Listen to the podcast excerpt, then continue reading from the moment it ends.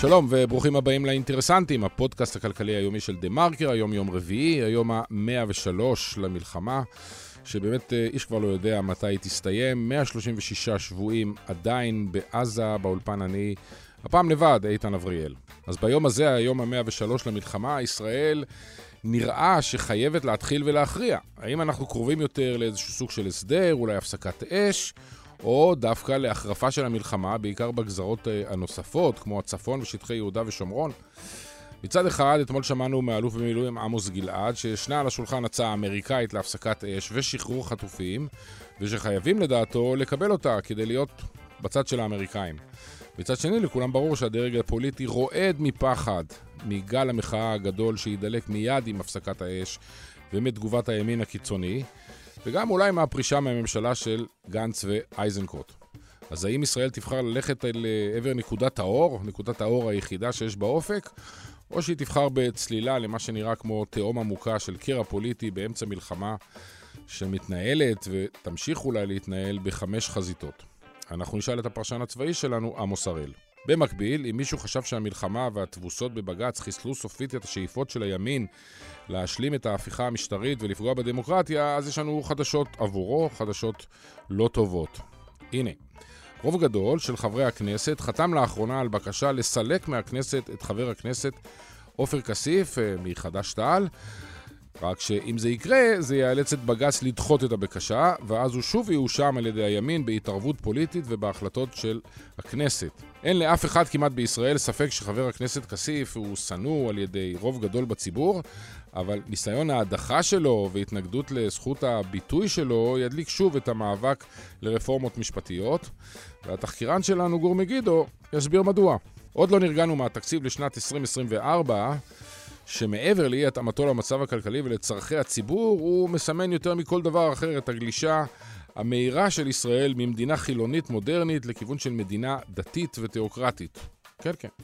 נתי טוקר בדק את הסעיפים הקטנים בתקציב הקואליציוני, זה שאושר רק שלשום על ידי הממשלה, והוא מצא שם, חוץ מהמיליארדים למסעדות התורניים שכבר כולנו מכירים, גם עוד עשרות מיליוני שקלים עבור תחזיקו טוב, נוער גבעות, תואר המשפחה, תרבות חרדית, חיזוק הזהות היהודית, וגם 15 שקלים על הדרך עבור מרכז מורשת גנדי.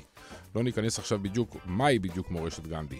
כל אלה כמובן מול קיצוץ בהשכלה הגבוהה, קיצוץ בתרבות ובפעילויות של uh, מגזרים חילוניים, ונתי יהיה איתנו ויפרט בדיוק את המגמה הזו. אנחנו מתחילים. שלום לעמוס הראל. שלום איתן. פרשן צבאי של, אה, שלנו, של עיתון הארץ. אה, אני חייב להודות לך ברמה האישית, אני קצת דרוך ו, ומתוח, כי מקריאת אה, העיתונים, צפייה בטלוויזיה ו, וכל הזיידגייסט, כולל רשתות חברתיות והכול, אני מרגיש שאנחנו באיזשהו סוג של נקודת פיצול, שממנה אנחנו יכולים, אולי נגררים, ללכת להסדר האמריקאי. דיברנו על זה אתמול עם עוד עמוס, עמוס גלעד. על, uh, על העניין הזה, או מסיבות פוליטיות uh, לחמוק ממנו ולהיגרר לאיזושהי אי-ודאות כלשהי ש, שהיא רק הולכת לתהום עוד יותר, uh, עוד יותר קשה ועוד יותר שחורה, כמובן מתוך האילוצים הפוליטיים של הממשלה ושל ראש הממשלה. אתה מסכים לניתוח הזה? אני לא בטוח שהדילמה היא כל כך uh, חדה וברורה, מסיבה פשוטה, אין כרגע, להבנתי, עסקה שמונחת על השולחן. יש כל מיני... אה, גישושים מהכיוון הקטרי, המצרי, האמריקאי, באשר לעסקת חטופים, שברור שהמחיר שלה יהיה מאוד מאוד גבוה מבחינת ישראל, כלומר שחרור מסיבי של אסירים פלסטינים, אם לא כל האסירים, ויכול להיות מאוד גם שהפסקת אש ממושכת, ואפילו דרישה של סינואר וחבורתו לאיזושהי תעודת ביטוח שלא יפגעו בהם. אז אלה הקווים הכלליים, עוד אין כזאת עסקה על השולחן. ושנית, כשאנחנו מדברים על עסקה אמריקאית, זה נשמע טוב, ואני מאוד מקווה שזה יקרה, אבל מה בדיוק אומר ההסדר הזה? אנחנו אה, מותחים ביקורת על נתניהו שלא רוצה בכלל להזכיר את הסיפור של אה, אה, רשות פלסטינית מחודשת שתיקח חלק אה, בעתיד עזה, אבל מישהו אמר שחמאס אה, רוצה לשתף את הרשות, הרי כרגע אנחנו לא הבסנו את חמאס, סינואר עדיין במנהרות, ודי ברור לנו שהוא יצא, שאם תהיה הפסקת אש הוא יצא, וידרוש להמשיך ולאחוז בשלטון. זאת אומרת, זה רעיונות קצת uh, מעורפלים uh, בהקשר הזה, אנחנו עוד לא יודעים בדיוק איך הסיפור הזה עומד להיגמר. אוקיי, okay, אז זה לא יקרה עכשיו, זה לא יקרה עוד שבועיים, נמשוך את זה עוד חודש, עוד חודשיים, את המצב הזה uh, אפילו.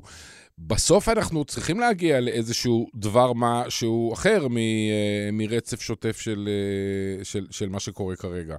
זאת אומרת, חד משמעית. גם הציבור הישראלי לא יסכים לזה אה, לעולם, לדבר הזה. אז או ששמים יותר גז בצפון ובדרום, או שמגיעים לאיזשהו הסדר. משהו. אז כאן אנחנו מתחברים לסיפור הפוליטי. אה, צריך לומר אה, דבר שאולי ברור לחלק מהאנשים, אבל לא לכולם. המניעים, השיקולים, האינטרסים של אה, ראש הממשלה נתניהו כרגע, הם לא בהכרח האינטרסים של מדינת ישראל או טובתה המיידית. אתה מדבר פה על אזרחים, על חיילי מילואים, על תושבי עוטף, על משפחות חטופים, שמייחלים לאיזשהו פתרון, ולא כולם מסכימים על הפתרון, חלק חושבים שצריך להילחם עד שחמאס יובס, ואחרים אומרים אה, צריך לצאת אה, מהר ככל האפשר ולהגיע לעסקה ולצמצם, אה, לחתוך בהפסדים שלנו. אבל כל האנשים הללו מדברים על טובתה של מדינת ישראל. לנתניהו יש פה שיקול נוסף, שהוא ההישרדות הפוליטית שלו, שמשפיעה גם על מהלך המשפט שלו. עכשיו כבר די ברור, אחרי תקופה, שהמשחק שנתניהו פה משחק הוא משחק אחר, הוא משחק על זמן, הוא אה, מבזבז זמן אה, בציפייה שהוא יוכל לחמוק מהחלטה. יכול להיות שהוא מחכה לנובמבר, עד מתי? שבו טראמפ ינצח.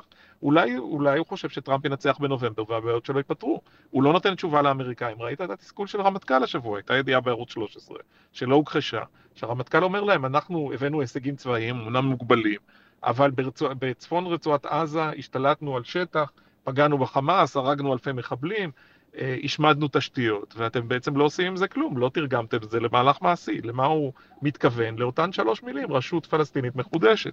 לאמירה לאמריקאים, שהיא אולי לא מעשית כרגע, אבל מרגע שישראל תאמר לאמריקאים, יש אה, על מה לדבר, על תהליך מדיני בהמשך, יקטן הלחץ של האמריקאים עלינו בדרישה לתוצאות ומעשים מיידיים. אז גם פה חלק מהמלכוד.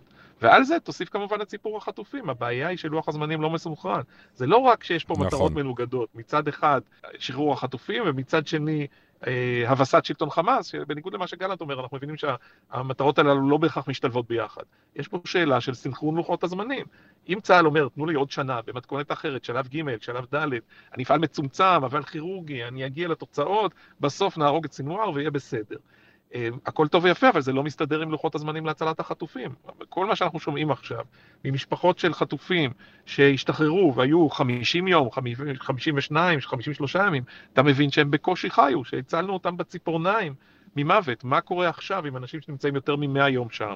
ותשים לב, מדי יומיים אתה מקבל פרסום חדש, שבעצם מסביר לך, או חמאס מסביר לך בצורה בוטה ואכזרית. כן, ואף אחד עוד לא ענה, ענה בדיוק מהיכן הצבא מקבל את, ה, את המידע הזה. זה, זה, זה נראה כאילו שיש איזושהי תקשורת בין החמאס לצבא, ומדי פעם מרימים טלפון, ואנחנו אומרים... לא, זה לא עובד לא, ככה. אז לא, איך? ההסבר הוא אחר.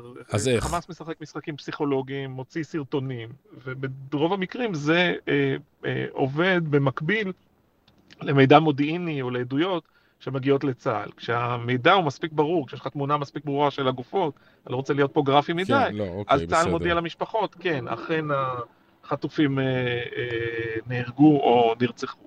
אבל יש גם הרבה ערפל לגבי נסיבות המוות. יש מקרים מובהקים שבהם ברור שחמאס רצח במתכוון אה, שבויים מכל מיני שיקולים, פאניקה של השובים, מעבר ממקום למקום, היו שם כל מיני אירועים. ויש מקרים אחרים שבהם אה, זה לא כל כך ברור, אתה לא יודע אם זה כתוצאה משנית של איזו התקפה ישראלית או, או, או דברים אחרים. בוודאי שצה"ל לא הורג במתכוון חטופים, אבל כרגע מה שאנחנו רואים הוא שיותר מסוכן, אה, פעולות ההצלה האלה בינתיים לא כל כך כן. מביאות אה, חטופים חיים, הם ייתכן שהן אפילו מסכנות אותם. לא, ברור, החטופים לא יחזיקו עד נובמבר לבחירות האמריקאיות, בוא נגיד ככה. לא, אה, לצערנו. אבל אני רוצה לשאול אותך מין שאלה של הפוך על הפוך. תראה, אה, די בתחילת המלחמה נתניהו הבטיח שלא ייכנס, לא ייכנס נפט ובנזין לדלק לעזה, מיד אחרי זה נכנס דלק. אחרי זה הוא סירב למסדרון הומניטרי, בינתיים זורמות לשם כמות עצומו, עצומה של, אה, אה, של משאיות. איך אנחנו יודעים שבעצם מתחת לפני השטח, אולי עמוק מתחת לפני השטח, אה, הוא לא בכל זאת מנהל משא ומתן עם האמריקאים ועם הקטרים ודרכם עם החמאס להסדר, ופשוט החוצה הוא מדבר לבייס כמו שהוא מדבר בשתי קולות מאז ומתמיד.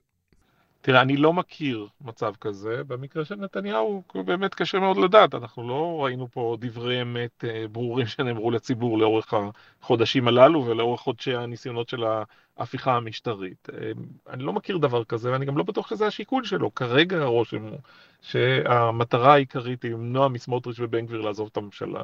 עוד יותר מאשר למלכד את גנץ ואת איזנקוט, ושהוא בדרך כלל כנוע כמעט לכל דרישה שלהם, ופה ושם הוא מצליח למרוח אותם ולתת משהו גם לאמריקאים. אבל זה באמת אה, אה, התפתלות שנעה מיום ליום כדי להעביר עוד יום ולשרוד. אבל אלה לא השיקולים של מדינת ישראל. גם אה, אם אתה אה, חושב שאנחנו חייבים לנצח ניצחון מוחץ, ושאם נלחץ עוד קצת, אז נגיע לשם, וגם אם אתה חושב את ההפך. הפתרון שנתניהו מציג הוא לא הפתרון הסביר. אז איך, אה, בסדר, אז זה אנחנו, וזה השיקולים של, שלנו, של ראש הממשלה ליתר אה, אה, דיוק. אה, חמאס אין להם יותר מדי אה, אה, נקודות, אה, בוא נגיד דרגות חופש, אבל איך מתייחסים לזה בחיזבאללה ואיך מתייחסים לזה באיראן, למציאות הזאת? מבחינתם אפשר להמשיך אותה לעד, ו, ומה רע במצב הזה של, אה, של, של בלגן על אש בינונית, או שמתישהו גם הם צריכים ללכת לאלף או בית? תראה, אני לא בטוח, אני לא חושב שהמצב הזה נוח לחיזבאללה. שוב, צריך מאוד להיזהר עם אה, ניתוחים מודיעיניים ידניים ועם ההקשבה לאנשי המודיעין אחרי ה-7 באוקטובר, כולנו היינו שם אה, ונכווינו. אבל אה, כרגע הדבר שדי מסתמן הוא רצון של חיזבאללה ואיראן להימנע ממלחמה כוללת. אנחנו רואים את הזהירות שבה האיראנים לוחצים על הבלמים מדי פעם, אנחנו רואים את אה, חיזבאללה אה, מגביל את התגובה שלו לארורי וגם על החיסול של המפקד החדש של כוח רדואן, אה, מגביל אותם להתקפות על יחידת הבקרה האווירית ועל פיקוד צפון, אבל על מפקד פיקוד צפון בצפת, הם לא התקדמו לירי לקריות או לתל אביב. אתה רואה זהירות מסוימת שלהם עם הסיפור הזה, וניסיון שלהם איכשהו לגלגל את זה אה, מיום ליום. גם להם יש קושי, יש שם קרוב ל-100 אלף תושבי דרום לבנון שנאלצו לברוח מבתיהם בגלל התקיפות שלנו. אה, יש לחץ גדול מאוד בביירות, יש פחד אה, מסיבי אה, בלבנון מהרס מוחלט של ביירות בתקיפות הישראליות, זה דבר שעלול לקרות אם תתפרץ מלחמה, ויש לחץ של העדות האחרות. כרגע לפחות מה שזה מצביע עליו הוא שהם מתגלגלים לזה בעל כורחם, אבל נזהרים לצייר בין הקווים. האם זה יכול להשתנות מחר בבוקר? בוודאי. התרחיש הזה של מיסקלקולציה, שבו אתה מגיב בדרך אחת, הצד השני מעלה עוד קצת, ואז אתה נותן עוד שני קליקים ימינה, ופתאום אנחנו במלחמה. מאוד יכול לקרות, אנחנו, כן. אי אפשר לשלול אותו כתרחיש, למרות הקלישאה הידועה שלשני הצדדים כרגע אין אינטרס. אה, כמה רציני, כמה רציניים הידיעות על אה, איזשהו משא ומתן, שוב פעם בתיווך אמריקאי, כן להסדר, אה, אני לא רוצה לקרוא לזה שלום, אבל איזשהו הסדר דיפלומטי בין ישראל אה, ללבנון למעשה, אבל שחייב להיות בהסכם של החיזבאללה. אה, החלטת האו"ם מאז. אני פשוט שומע וקורא שקורים דברים, אז אני רוצה להבין אם, כן. אם, אם יש בהם בגו משהו. יש פה ניסיון אמריקאי, גם ארה"ב מאוד מאוד לחוצה מאפשרות של מלחמה בין ישראל לחיזבאללה, שבכלל יכולה לגרור אותה פנימה ולהפוך לאיזו מלחמה אזורית של ארה"ב ו- ואיראן. היא כבר שם עם החות'ים. כן, ולכן האמריקאים אה, עוסקים בזה. יש את אותו עמוס הוכשטיין, שתיווך לנו את הסכם הגז הימי לפני אה, יותר משנה. הוא פה באיזה מסע דילוגים שנפסק ומתחדש כל פעם מחדש. אה, יש שם רעיונות אה, אמריקאים די אמורפיים כאלה, על אה, זיהוי 13 הנקודות שבמחלוקת לאורך הגבול, אולי גם לדסקס מחדש את חוות שבא והר דוב. הרעיון הוא זה באמת להכניס את הצדדים לתוך איזה תוואי שאולי יתכתב עם הפוגה ברצועת עזה, ואז אתה יודע, כולם יאבדו קצת את התיאבון להילחם, תושבים יחזרו משני הצדדים וכולי. אבל יש פה גם אה, אה, מורכבויות, הדבר הכי בסיסי והכי קשה פה הוא החוסר יכולת של הממשלה כרגע להציג פתרון ל-60 עד 80 אלף תושבי אה, אזור הגבול, אה, זה, לכאורה זו רצועה של 0 עד 3.5 קילומטר, בפועל זה מגיע גם עד לשבעה בחלק מהיישובים. אנשים שחוששים לחזור הביתה, שבתים סביבם או הבתים שלהם נהרסו מתקיפות מכוונות, תקיפות נ"ט של אה, חיזבאללה. ואומרים, אנחנו לא נחזור לפה עם הילדים, א', מסוכן לנו בהיבט של ירי רקטי, וב', ראינו מה חמאס, החלש יותר, מסוגל לעשות. יגיד, אנחנו משפרים והמודיעין משתפר, ויש כוחות אה, פי שלושה ממה שהיו קודם, או פי ארבעה, תהיה פה פריסת כוחות עצומה גם בהמשך. אבל יהיה קשה להוריד את הצדדים לתוך התוואי הזה, למרות החשש של המלחמה, מה, מהסיבה הפשוטה שהחיים בצפון יהיו בלתי נסבלים תחת הפחד כן. הזה. ראינו בתחילת השבוע את ההלוויה של האם ובנה מכפר יובל. כן. אה, זה אירוע, זה לא דבר שהיינו רגילים לו בשנים האחרונות, וזה באמת מייצר אה, תחושה בסיסית של חרדה. אחרי שאמרנו את כל זה, אני רוצה להוסיף הערת אזהרה, כי אני קורא כל מיני פרשנים שמסבירים כמה צה"ל חייב להסתער פנימה ולפתור את זה אחת ולתמיד, ולהשתלט על רצועת ביטחון עד הליטני. אני תמיד שואל בעניינים האלה, אתם ואיזה צבא. אנחנו ראינו את צה"ל פועל לא רע בכלל, אולי טוב אפילו, אה, בעזה, ואנחנו רואים שאין פתרון אחרי שלושה חודשים. האם מול יריב הרבה הרבה יותר מאומן ומצויד כמו חיזבאללה, אנחנו משוכנעים שהדבר הזה ייפתר, כשאנחנו יודעים אה, שצריך במקביל להתמודד גם עם החזית העזתית, גם עם הגדה, גם עם הסיפור התימני, לא פשוט בכלל. יותר מזה, מ... יותר מזה, כן. עמוס, כבר ניסינו את זה שלוש פעמים, לא הצלחנו אף פעם. כן. היה, היה מבצע. ליטני, היה מלחמת אה, לבנון הראשונה, כן. בשניהם אה, פתחנו בדיוק את המחיצה הזאת, לפעמים אפילו יותר, וב-2006 בסוף גם כן נסגנו, נסוגנו לגבול, ולקח 15 שנה, והם פיתחו את כל היכולות מחדש. וצריך להגיד, מלחמה קשה ורעה, שנוהלה בצורה זוועתית, גם על ידי הדרג המדיני וגם על ידי הצבא. אני כתבתי ספר ביקורתי של בדיוק. 500 עמודים עם אבי יששכרוף על זה, ובכל זאת שקט של 17 שנה, שעכשיו מתפרק. לא, אנחנו לא מזלזלים בשקט uh, של ה-17 כן, שנה, כן. אבל גם אז כן. זה, it's not forever, כאילו, השקט, לא, לא השקט לא, לעד... לא. אין סרט כזה, היה עדיף שכבר יוציאו כן. את זה אה, מהלקסיקון כן. ויסתפקו בטווחים יותר סבירים. בעיקר, אה, בעיקר שאנחנו זוכרים מהשכונה שלנו ומה אנחנו חושבים עליהם. כן. טוב, אז אנחנו נמשיך לחיות מיום ליום ולדבר איתך מדי פעם. עמוס הראל, תודה, תודה רבה. תודה רבה, להתראות. ביי ביי.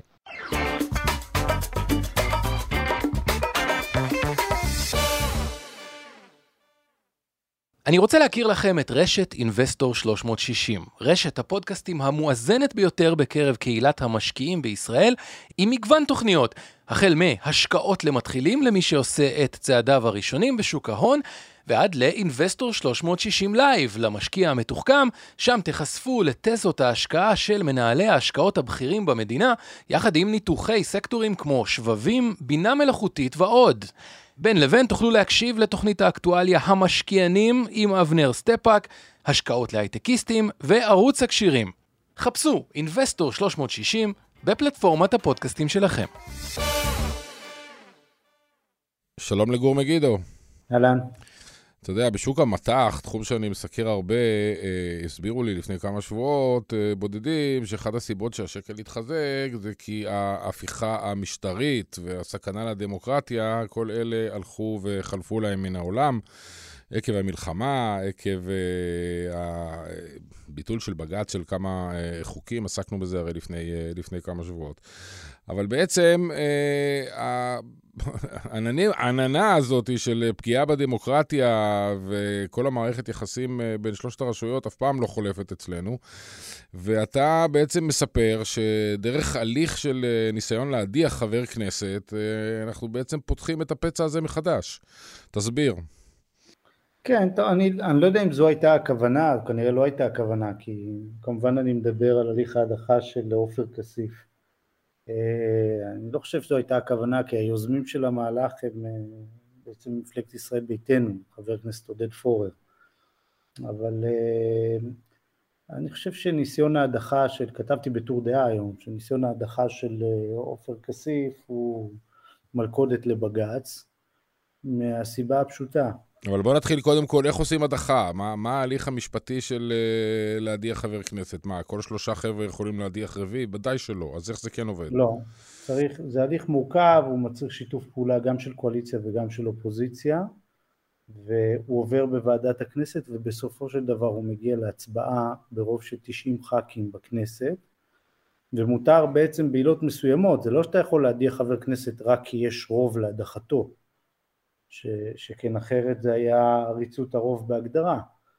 אה, הרעיון הוא שבעילות מסוימות כמו אה, הסתה לגזענות או תמיכה במאבק מזוין של ארגון טרור נגד מדינת ישראל, אפשר להדיח חבר כנסת ברוב של 90 ח"כים, ועל הבקשה עד היום חתמו 85 ח"כים. אתה יודע, יש כאלה שלא הביעו את דעתם, אבל מאוד סביר שיגיעו לרוב הדרוש מבחינה פוליטית של 90 ח"כים. רק מה, על מה, על מה בעצם מתבססת הבקשה?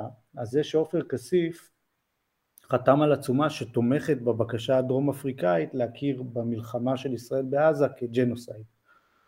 ולטעון שבעיניי, כן, אני לא מסכים עם דעתו, אני לא חושב שישראל אה, מבצעת ג'נוסייד בעזה, אני חושב שישראל הייתה יכולה להיות הרבה יותר זהירה בקשר לפגיעה בחפים מפשע, אבל ג'נוסייד זה דבר מאוד מסוים, נכון. שמתייחס לכוונה.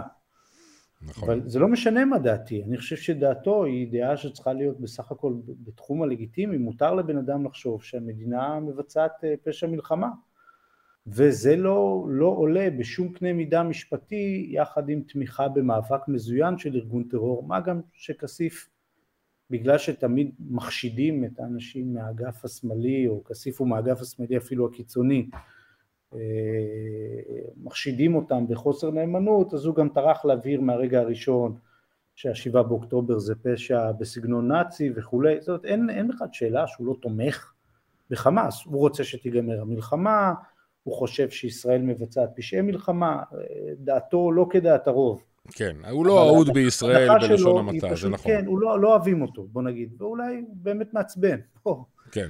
וגם העצומה שהוא חתם עליה, הנוסח בה הוא, הוא נוסח לדעתי שקרי ו- ולא בסדר, אבל מכאן ועד הדחה הדרך צריכה להיות ארוכה, ובעצם זה שיש רוב זה לא אומר כלום, כי מבחינה משפטית אין פה, ההתבטאות שלו, החתימה על העצומה לא קרובה לעלות כדי העילה של תמיכה במאבק מזוין של ארגון טרור, ובעצם מה שקורה זה שחבר הכנסת אה, עודד פורר יחד עם חברי כנסת נוספים, גם מיש עתיד, אה, בעצם טומנים לבג"ץ פח. כי מה יקרה? בג"ץ יצטרך להפוך את החלטת הכנסת, להחזיר אותו לכנסת, ואז יגידו הנה בג"ץ שוב מתערב בהליך פוליטי, בג"ץ שוב עוזר לשמאל וכל הדברים כן. האלה שאנחנו רגילים לשמוע. זהו, אז uh, אתה אומר שזה לא בכוונה, אבל זה, זה קצת נראה לי תמימות מהצד של uh, מי שמצטרף לעצומה הזאת מהקואליציה, מהאופוזיציה לצורך העניין, כי 85 חברי כנסת, זה אומר שיש uh, גם uh, חברי כנסת uh, ממפלגות מרכז וכן הלאה. Uh, זה, זה קצת uh, קוצר uh, ראייה להבין שזה לוקח את uh, הכנסת למקום לא טוב. כי אחרי אה, עופר כסיף, ששייך כמובן למפלגת חד"ש-תע"ל, אה, למה לא ללכת אחד-אחד אחרי כל חברי הכנסת הערבים? גם להם יש ויהיה להם רקורד אינסופי של התבטאויות וחתימות ודברים לא נעימים לאוזני ישראלים בעת מלחמה. תראה, בסוף אני חושב שהם יודעים את זה מצוין, זה לא קוצר ראייה, זה כי בעצם המחנה הכביכול דמוקרטי, אנחנו נחלקנו לשני מחנות בשנה האחרונה עד השבעה באוקטובר, שאחד הוא כביכול מחנה דמוקרטי ליברלי והשני הוא דמוקרטי לא ליברלי, או נגדיר את זה כן לפי קווים שהגדירו, לא יודע, ויקטור אורבן והוגים במרכאות כן, אחרים. כן. בסוף הם לא דמוקרטים. זאת אומרת אם אתה לא מוכן לשאת דעה שלא נושאת חן בעיניך אתה לא מוכן להגיד, טוב, הדעה הזאת היא מעצבנת אותי נורא, אבל מותר להגיד אותה. ומותר לחבר כנסת להגיד שישראל ביצעה ג'נוסייד, הגם שזה לדעתי לא נכון, אבל מותר לו להגיד את זה. ואם יש בכנסת 90 ח"כים, ויש קרוב ל-90 ח"כים, שמוכנים להדיח חבר כנסת, זאת אומרת לשלול את הזכות לבחור ולהיבחר שלו ושל האנשים שבחרו בו, בגלל התבטאות כזאת, אז, אז יש בתרבות, בחברה הישראלית, בבסיס, לא בגלל שזו התלכדות של האינטרסים המשפטיים של נתניהו עם ה... לא, הפעם זה לא משפט נתניהו, זה מעניין. אלא כי בישראל באמת החברה באופן בסיסי, אין, אין הבנה בסיסית של מה זה דמוקרטיה. דמוקרטיה אמורה להכיל התבטאויות כאלה, גם אם הן מעצבנות וגם אם הן לא מוצדקות, ואפילו אם הן שקריות. כי אם היינו מדיחים כל חבר כנסת ש, ששיקר, הכנסת הייתה ריקה. אה, אז נכון, עופר כסיף חתום על עצומה שלדעתי כתובים בשקרים, אבל השקרים האלה הם, אה, הם דעתו, ודעתו היא במסגרת המרחב הלגיטימי של חבר כנסת להביע דעה, ואני לא חושב אפילו מבין השופטים השמרנים ביותר בבג"ץ, שיש שופט שיחלוק על זה שהדעה הזאת היא צריכה להיות בגדר הלגיטימי. אני אופתע, נגיד ככה, אם יש שופט כזה. אגב, היו לו התבטאויות קשות יותר בעבר, שלא פסלו אותו מלרוץ לכנסת, כי העילות הן אותן עילות, למעט השופט דוד מינץ שפעם אחת חשב בעקבות התבטאות קשה יותר של עופר כסיף שהוא צריך להיות מנוע מלרוץ לכנסת כי הוא קרא בעצם למאבק בתנועת ההתנחלות תוך שימוש בביטוי יודונאצים וגם זה רוב השופטים חשבו שזה, שזה במסגרת הדיון המותר. ו, ואני חושב שמה שקורה אולי יש בלבול בקהלים רבים בטח בקהל קוראינו אה, בין, בין הסכנה הדמוקרט, לדמוקרטיה שנובעת מהקונסטלציה הפוליטית הנוכחית, שאולי היא באמת חלפה, כי אולי באמת כוחו של נתניהו קטן משהיה וכוחו של יריב לוין בוודאי קטן משהיה, לבין הסכנה שנובעת מהיעדר התרבות הדמוקרטית בישראל בכלל, שזה אה, לדוגמה אירוע כמו אתמול שבאים שוטרים ולא מתאים להם שמפגינים מפגינים נגד המלחמה אז הם מחליטים שזה פוגע ברגשי הציבור ולוקחים להם את השלטים ומקפלים להם את ההפגנה תוך שימוש בכוח. בדיוק, ו- ויש להם תוכניות ללכת ואני לא יודע זה, אם זה בחקיקה... זה לא נובע מבן גביר. אם בחקיקה ראשית לא או לא, לא, זה הרוח זה במדינה. לא נובע מבן גביר. זה נובע, מ, זה נובע מזה שאין בישראל תשתית תרבותית של דמוקרטיה, של להבין שאמורים להכיל אה, מגוון הדעות אה, כולל אלה שהן לא נעימות ולא בקונצנזוס וגם כאלה שלא, שאולי פוגעות ברגשי הציבור, מה גם שאני לא חושב שהייתה שם פגיעה ברגשי הציבור, במקרה של ההפגנה. תגיד, אם מסתכלים על המטבע בדיוק בצד, בצד האחר, ו, וזה מתכתב כמובן עם הדיון בהאג, או, או, או לאלף אלפי הבדלות לארץ נהדרת אתמול, שעשתה מזה איזשהו סיפור שקשה היה לצחוק, זה, זה היה בעיקר עצוב. איך בסיטואציה פוליטית כזאת אה, התבטאויות כמו אה, צריך אה, להטיל פצצת אטום על שלוש נקודות, תמלא מה שאתה רוצה, היום צריך להטיל פצצת אטום על, על עזה, אבל אולי מחר בבוקר צריך להרים, להטיל פצצת אטום על הקיבוץ, או תל אביב, או להפך. תראה, אבל, אבל הרי גבולות חופש הביטוי מוסדרים בחוק, נכון? הרי מותר לך להגיד מה שאתה רוצה, אבל אסור לך להסית לאלימות ואסור לך להסית להפרה של החוק וכולי. אז אם לא, ככה החוק... יש לך אה, שורה של חברי כנסת שהסיתו לאלימות בצורה קיצונית. תראה, הטענה הכי חזקה בעיניי כלפי, כלפי ישראל כלפי בנושא ערבים. הפרה של אמנת הג'נוסייד, שבעניין הזה אין בכלל ספק שישראל הפרה את האמנה, זה שישראל התחייבה לטפל גם בהסתה לג'נוסייד. ואתה יודע, יש בישראל חוק ליישום אמנת הג'נוסייד.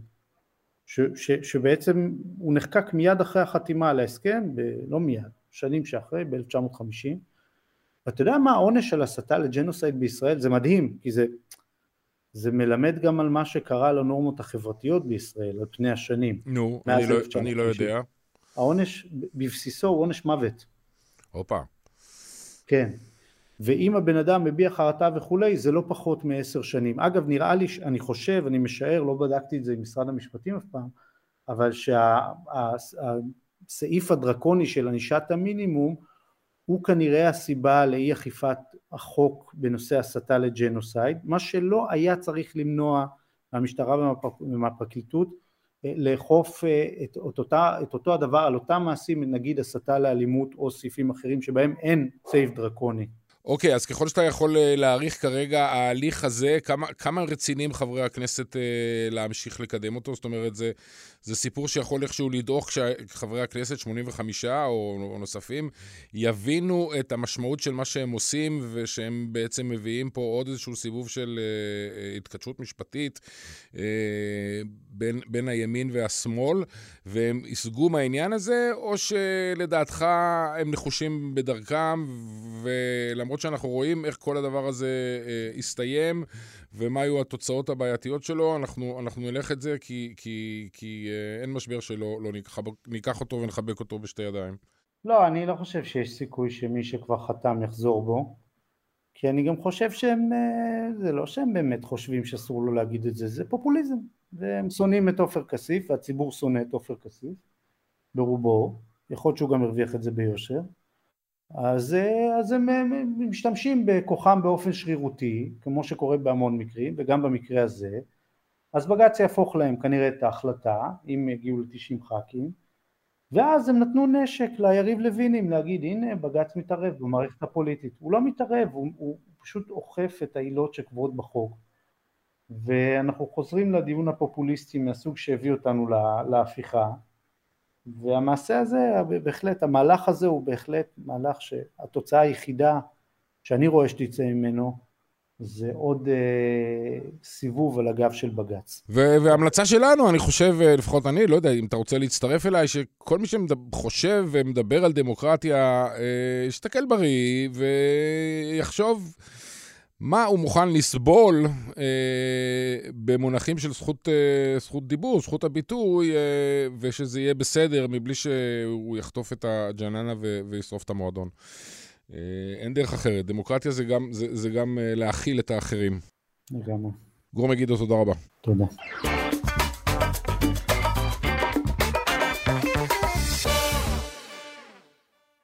שלום לנתי טוקר. שלום, שלום. אתה יודע, אחד הדברים שאנחנו אה, אה, רואים או חוששים, אבל אה, מקווים שלא יקרה, זה שישראל אה, גולשת ממצב של אה, סטטוס של מדינה חילונית, מדינה מודרנית, אה, start-up nation וכן הלאה, לכיוון של מדינה הרבה יותר דתית והרבה יותר תיאוקרטית, ושכל התרבות שלה אה, הולכת יותר לדברים שבעבר אה, מאשר בדברים שב, שבעתיד. אה, וזה דיבורים, אבל כשאתה מסתכל לעומק, מה שאנשים אה, מתקשים לעשות, מכיוון שהממשלה לא משחררת את המסמכים המתאימים ומסתכל על הסעיפים הספציפיים שלאן אה, הולכים הכספים, או ילכו הכספים שאושרו רק שלשום באישור הממשלה לתקציב 2024, אתה מגלה שזה נכון.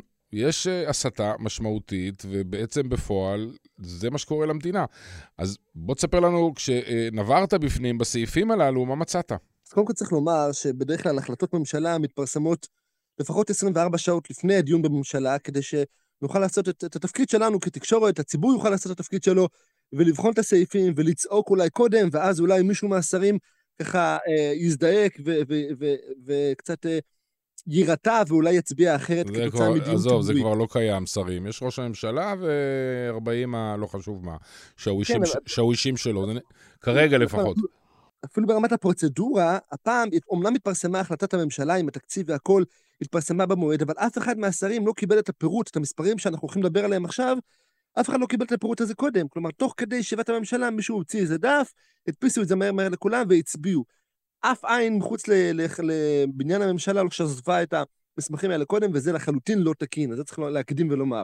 וכשבוחנים באמת את הסעיפים, מבינים למה הם באמת אה, אה, אה, ניסו להימנע מדיון ציבורי מוקדם יותר על הסעיפים האלו, כי באמת יש פה חגיגה של העברת תקציבים. אתה יודע, גם אם אתה לא לוקח את זה למקום הפילוסופי, או מה, מה מטרת העל של הכספים האלו, ומה, איך הם נועדו להשפיע תודעתית על, על ציבור כזה או אחר, בסוף יש פה קבוצה ששולטת על ה... בעולמות של כלכלה פוליטית, שולטת על הכסף, היא בשיבר והיא מזרימה כמה שיותר כסף לכיוונים שלה, אפילו כספים שאני אומר לך, גם אני בתור חובש כיפה ודתי, לא מצליח להבין למה הם מוצדקים בעת הזאת. אחד ה... אחד ה... למשל, טהרת המשפחה. לדעתי, שמונה מיליון שקלים בערך לטהרת המשפחה, שזה חשוב, יש כאלו שמאמינים בזה, תומכים בזה, אבל למה המדינה צריכה להתערב בזה? למה המדינה צריכה לממן הסברה או פעילות שקשורה לטהרת המשפחה? אה, כנ"ל לגבי אה, ייעוץ הלכותי, לגבי הפריות. יש אנשים שצריכים את הייעוץ ההלכתי, יש רבנים, יש אנשים שעוסקים בזה. לא ברור למה המדינה צריכה להיכנס ממש לעומק של חיי, חיי הפרט ולהשפיע עליהם בצורה, להתערב להם ב, ב, ב, בסוגיות דת ואמונה בכזו צורה פולשנית. אבל הכסף הגדול זה כמובן למוסדות התורניים, לישיבות. התקציב שהוקצה למימון הישיבות, הכוללים, בערך 100 אלף, מעל 100 אלף אברכים ובני ישיבות יש פה, יש בישראל, ושם uh, התקציב של 2024 די דומה ל-2023, מיליארד שקל בכספים הקואליציוניים, זה בנוסף לבערך 700 מיליון שקל בבסיס התקציב, זה אומר שגם ב-2024, שנת מלחמה, uh, uh, הישיבות והכוללים ימשיכו ליהנות מאותו סכום, הם לא ייפגעו חלילה. סכום שיא, 2023 זה היה סכום שיא, גם ב-2024 זה יהיה סכום שיא, ויקבלו את אותם uh, תקציביים. מעבר לזה, הפירוט של הכספים הקואליציוניים כולל איזה שלושה, ארבעה, חמישה עמודים, ויש שם כפילויות נורא מוזרות. אתה רואה שוב 80 אה, מיליון שקל לחיזוק זהות יהודית, ואז אתה רואה זהות יהודית אה, פלוט עוד, עוד סכום, ועד אה, סכום אה, מיזמי מורשת, עוד 70 מיליון שקל, ואז משרד המסורת, עוד 70 מיליון שקל. באמת שזה נהיה מגוחך, אתה יודע, זה, זה באמת המון המון כספים שזורמים לכל מקורב, לכל קומבינטור, לכל מאכר שצריך את הכסף שלו. אז אתה יודע, אתה... אני כן רוצה לקחת לך שנייה לשאלה הפילוסופית, אבל תלך איתי עם, ה... עם העניין. יש לנו שתי אפשרויות אה, לכאורה. לכאורה אין פה איזשהו אה, ניסיון אה, לקחת את, את החילונים ו... ולהחזיר אותם בתשובה ולהפוך אותם ל... ואת המדינה למשהו הרבה יותר דתי. אלא הניסיון לגנוב כסף או, או, או לשדוד את הקופה הציבורית, תקרא לזה מה שאתה רוצה, שבפועל כל הדברים האלה הרי יהפכו למשכורות של, אה, של אנשים מהעדה, מהעדות החרדיות, אה, זה יכול להיות החרדים האשכנזים, זה יכול להיות החרדים של, של ש"ס, זה לא משנה. פשוט עוד משרות ועוד משרות ועוד משרות ועוד כספים, ובעצם אה, עוד הרבה מאות ואלפי אנשים שיחיו על חשבון איזשהו... משרה ציבורית חדשה שתיווצר עבור כל הדברים הללו. אבל בפועל, כשזה בא מהצד השני, מול קיצוץ, בכמעט כל סעיף אה, מודרני, דהיינו השכלה גבוהה, דהיינו אה, תרבות, אה, אה, אפשר לקרוא לזה גם תרבות וספורט, אבל אה, בואו נקרא לזה תרבות חילונית, וכמעט כל דבר אחר, שם דווקא מקצצים. אז התוצאה בכל זאת, אה, אה, זה יכול לקחת הרבה זמן, אבל תיקח את המדינה לכיוון הזה. בסוף אנשים יקבלו כסף בשביל ללכת ולעשות אה, מורשת יהודית, או כל מיני דברים אחרים, והם לא ידעו מה לעשות עם הכסף, דבר אחד זה השכר. הם יתחילו להסתובב בבתי ספר חילוניים ולהרצות על זה, אני לא יודע מה.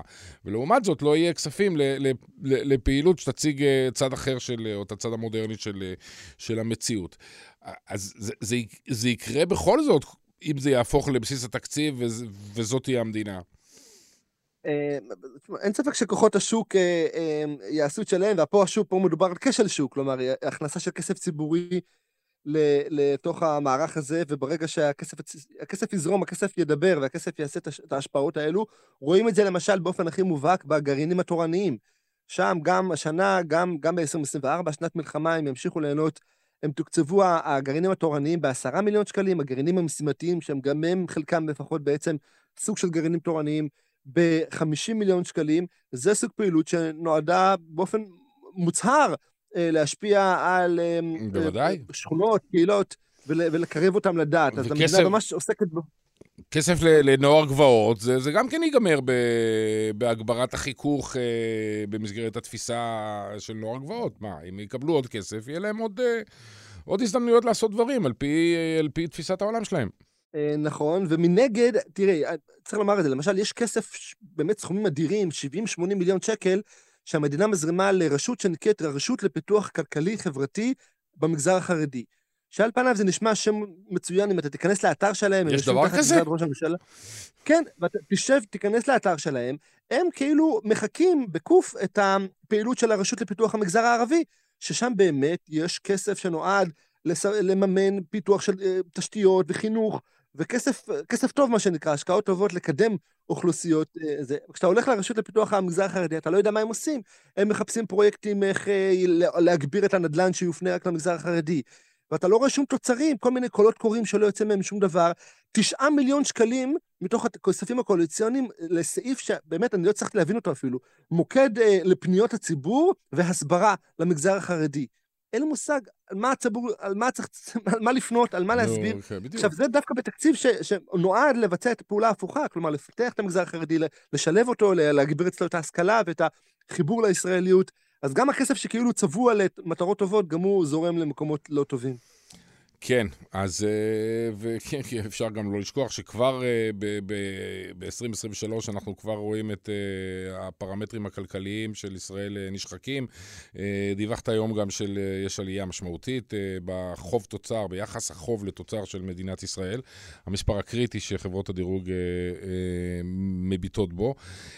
אז יש לנו את כל ההידרדרות במצב הזה, ובמקביל את, ה, את הכספים, ושוב, באמת, בכמויות אה, אדירות, אה, כאילו ש, שאין שום מגבלה. עם מעט מאוד בקרה שנשפכים על, אה, על הנושאים האלו, וכשאתה מסתכל באמת מה, מה תעשה הרשות לטהרת המשפחה, אתה יודע, היא יכולה ל, לעזור למשפחות אה, חרדיות, אבל היא יכולה באותה מידה לצאת למתקפה נגד תפיסות עולם אחרות, אולי, של איך נראית משפחה, למשל בחברה החילונית. אה, אז זה, זה, זה מה שהכי מטריד בסיפור הזה, האם השמונה מיליון שקלים האלה בסופו של דבר יגיעו לאיזשהו קמפיין, סליחה שאני אומר, אולי נגד להט"בים. אמ, צריך לראות, גם אם זה לא באופן אה, ישיר יגיע לקמפיין, אתה יודע, של לשכת הפרסום הממשלתית, אנחנו עוד לא שם, אולי נגיע לשם בהמשך, שהמדינה... בעקיפין. יש מדינות שהן, שאתה יודע, שאנחנו ניסינו להידמות עליהן בעולמות של ההפיכה המשטרית, שכבר הם שם, גם בתחום הזה. הונגריה היה אין ערך, אבל, אבל, אבל, אה, אבל אה, גם אם זה לא באופן מוצהר, אתה, מתחת לפני השטח קורים דברים, אתה אף פעם לא יודע איזה אדם שמקבל משכורת מהסכום הזה של טהרת המשפחה דופק בדלת ומתחיל להשמיע אה, ככה, אתה יודע, מסעות שכנוע כן. לצעירים, לבני נוער, הם תמיד עושים את זה מתחת לפני השטח, אתה אף פעם לא יודע איפה זה, איפה זה משפיע. אני כן צריך לומר, אתה יודע, בשביל, אתה יודע, בשביל לצאת ידי חובה של האיזון, הם כן ביצעו קיצוצים הכספים הקואליציוניים שהיו אמורים להיות מלכתחילה ב-2024, בערך רצו לקצץ 2.8, קיצצו 2.2 אמ, אמ, מיליארד שקל בכספים הקואליציוניים, בעיקר, למשל, בכספים שהיו אמורים לזרום, לזרום למשרד של השרה אורית סטרוק, עם שם עם אה, ההתיישבות, שם קיצצו מ-60 ל-80, מ-600 ל-300, וכנ"ל הכספים שהיו אמורים להגיע לתלושי המזון של ש"ס, שגם שם זה מופנה באופן נורא ממוקד למצביעי ש"ס. אז כן נעשו צעדים, אתה יודע, בשביל הנראות, בשביל... אה, בוא נגיד ככה, הם, הם קצת הפחיתו את, את רמת התיאבון לקחת כסף ציבורי, אבל עדיין מיליארדים מיליארדים זורמים ליעדים שבאמת אין להם צדקה, הצדקה בשלב, בשלב הזה של, ג, שאנחנו גם, נמצאים בו. גם תיאבון, יש איזשהו שלב שהוא, אה, שכבר אי אפשר לאכול יותר, אתה יודע, כבר לא יודעים מה לעשות עם זה. נגמר להם הרעיונות. אם, אם כבר הם עברו את, אה, את טהרת המשפחה ואת אה, כסף תנור על הגבעות ועוד דברים מוזרים שאתה אמרת, שאתה אתה אפילו כבן העדה החרדית לא מצליח להבין איך זה יעבוד ומה יהיה שם. אה, טוב, זה כנראה בעיקר יהיה... בוא, בוא נקווה, אתה יודע, במינימום, שזה יהיה בעיקר משכורות לאנשים, ש... ש...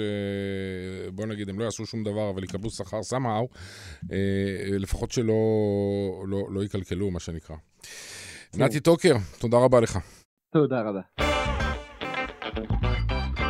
עד כאן האינטרסנטים להיום, עד כאן האינטרסנטים אה, לשבוע זה. מחר יהיו איתכם המרקרים עם גיא רולניק וענת ג'ורג'י. אנחנו נודה לנערה מלקין ולדן ברומר שסייעו לנו פה בהפקה ועריכה של המהדורה האחרונה לשבוע הזה. נתראה ביום ראשון. להתראות.